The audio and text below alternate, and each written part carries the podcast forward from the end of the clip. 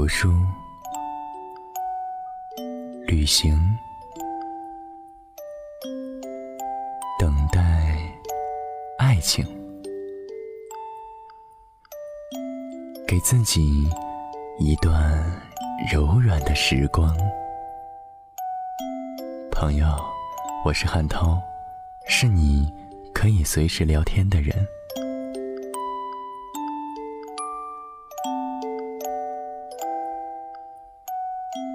你所来到的地方是汉涛暖心电台，一切都刚刚好，我正在这里等着你。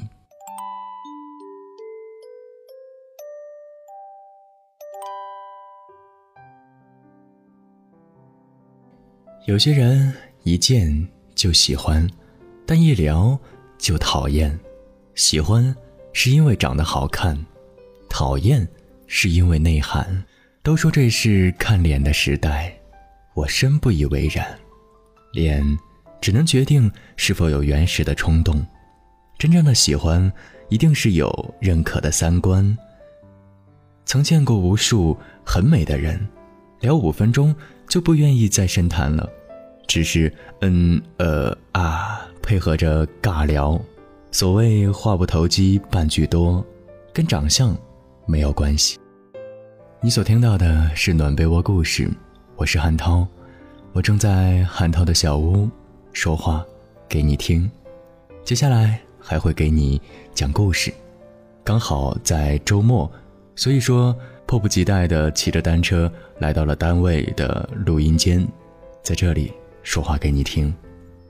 刚刚在家里的时候，一直在听今天的一个。名为“撒哈拉二十四小时海盗电台”的直播。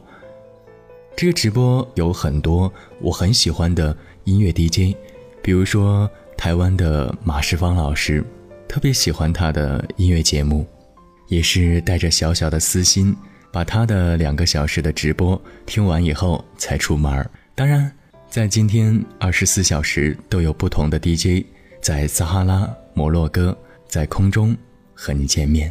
用音乐带你去感受撒哈拉的风情，汉涛也非常想做这样的事情，也在不断的尝试，能不能将我们的暖被窝音乐变成用音乐、用声音带你去旅行，去到世界各地，去听那些不同的声音、不同的风景。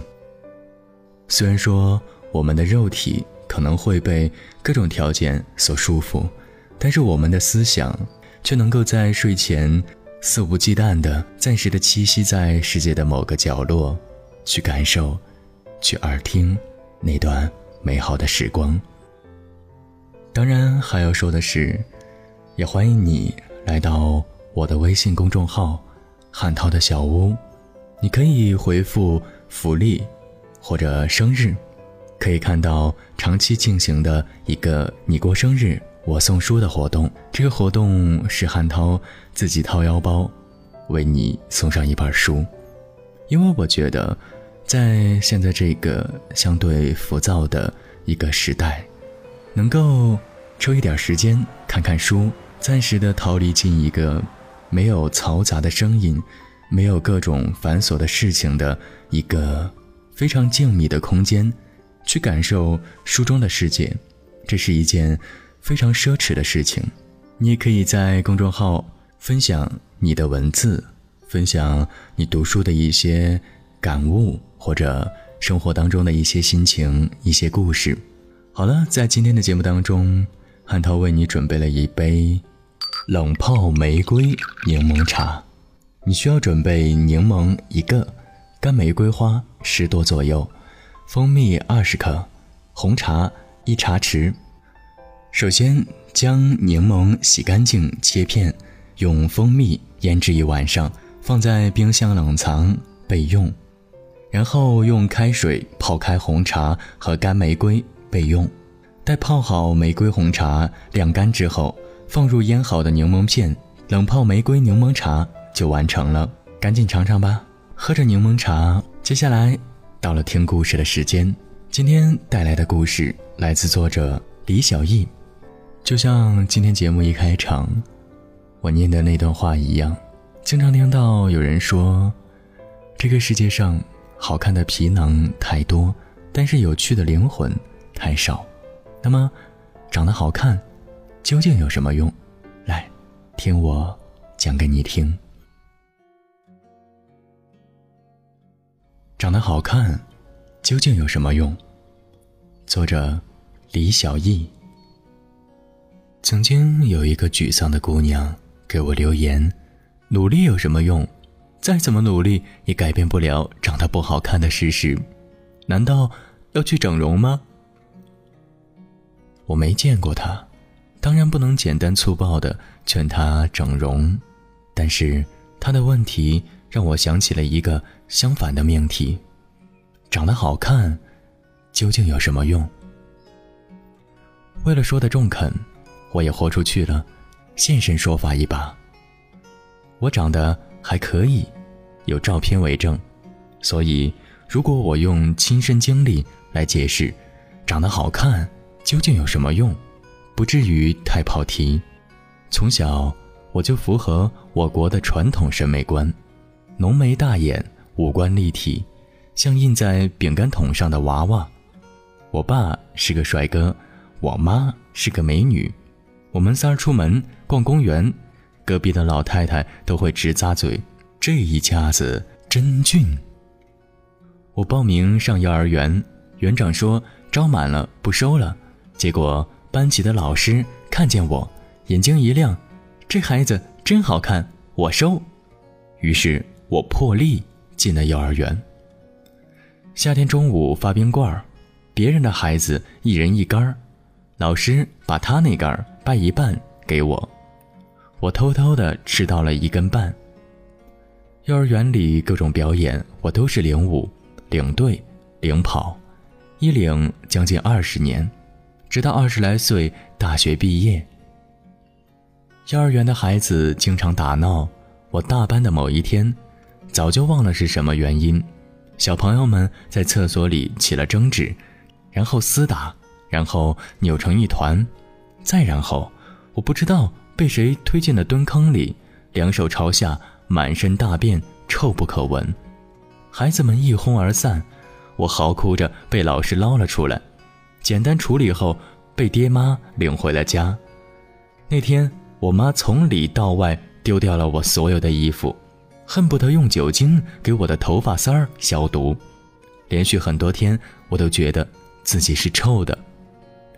所以，每当我回忆起幼儿园，不仅有一根半冰棍和领舞的特殊待遇，也有莫名的掉粪坑的心理阴影。长得好看有什么用？既有冰棍也有粪坑。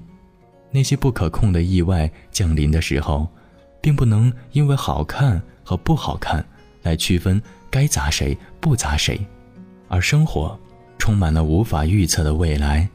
好事儿和坏事儿，这比例就那么多，不用臆测坏运气怎样特别的青睐了你，你只是不知道它多少次的降临到了别人的身上而已。高中的时候，我喜欢一个学霸，并且理所当然的想，我成绩也不错，也挺好看，他一定会喜欢我。但我想错了，即便当时大家都觉得。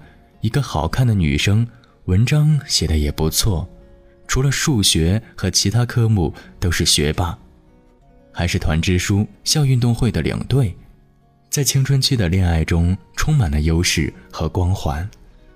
但是这些都改变不了他不喜欢我的事实。一直到很多年后，我还记得他拒绝我的样子。那一天，我写了一封长长的。用尽我所有的才华写的信，悄悄地塞进他的课桌，心如撞鹿。放学时，他叫住了我，直截了当地说：“他不喜欢我这款文艺少女，他喜欢我们班数学成绩最好的女生。他觉得他的眼神里都透着聪明。”我对他的坦率，甚至没有假装不在乎的力气，分明听到自己的初恋。和自尊心同时碎成一地的声音。从此，我很清楚，即便在爱情这件相当外貌协会的选择中，长得好看也并不会让女人占尽天时地利人和。感情有无数的可能，外表的吸引只是最浅表的那一种。美女的失恋几率，并不比普通的女人低多少。我的第一份工作是总经理秘书。在很多人眼里，这相当于是一个花瓶的职业，但是我很庆幸，我的起点是从秘书开始。我的老板是个要求非常高的中年男人，上班第一天他就告诉我，秘书是个可高可低、延展度很强的职业，如果觉得靠脸能够吃饭，秘书就是端茶倒水、打字复印的青春活。如果觉得这是向行里优秀的人学习的机会，秘书就是一块自带弹簧的职业跳板，能跳多高、跳多远，取决于你用了多大的力，而不是露了多少脸。他的话让我思考：长得好看，在一个女人的职业生涯中，究竟起了多大作用？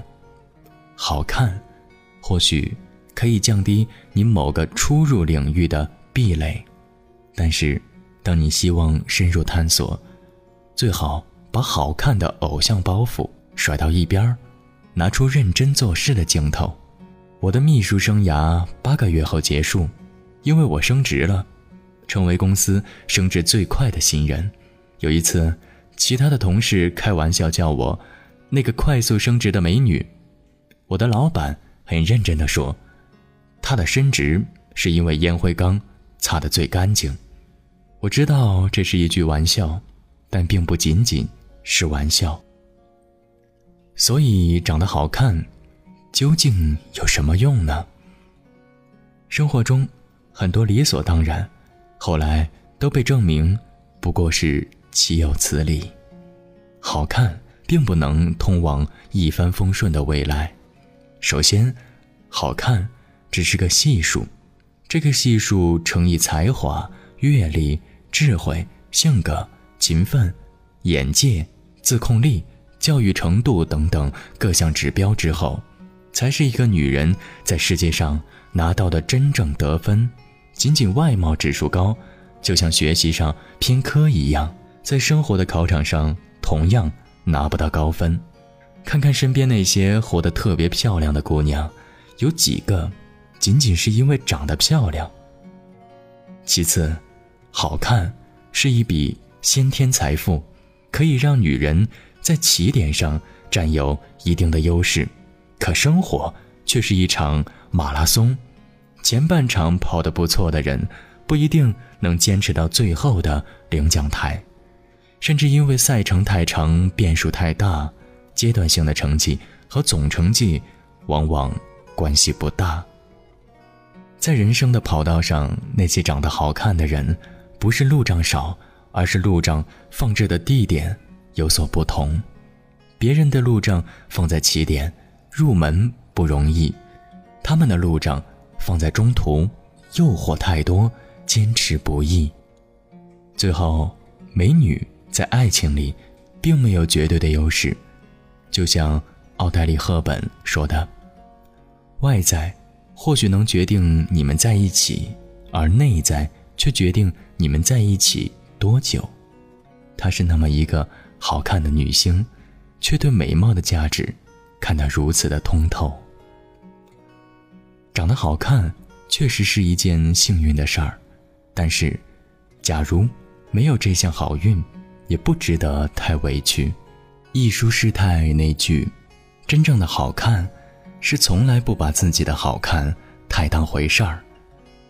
无论对好看的女人，还是对样貌平凡的女人，都是提醒：从好看到耐看，还有一段很长的距离。这确实是一个看脸的世界，好在这并不是一个只看脸的世界。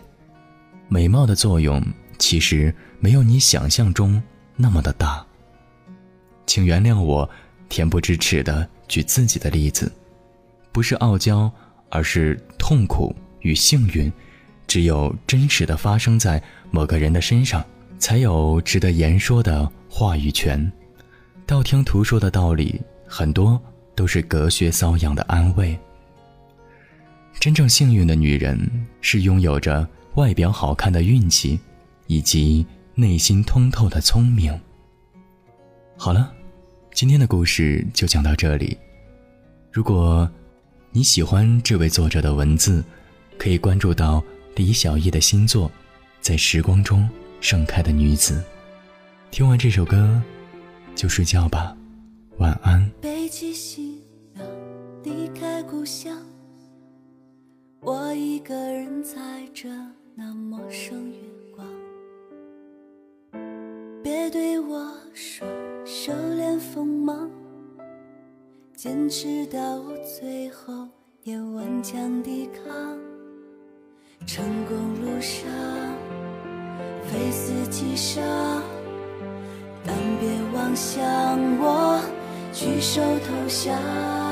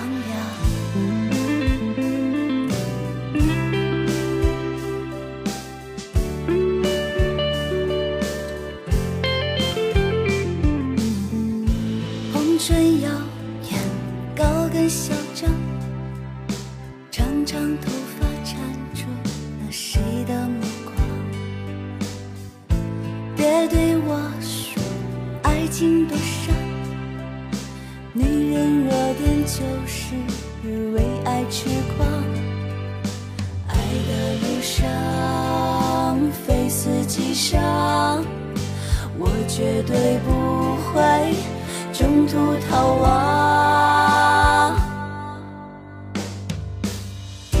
就算是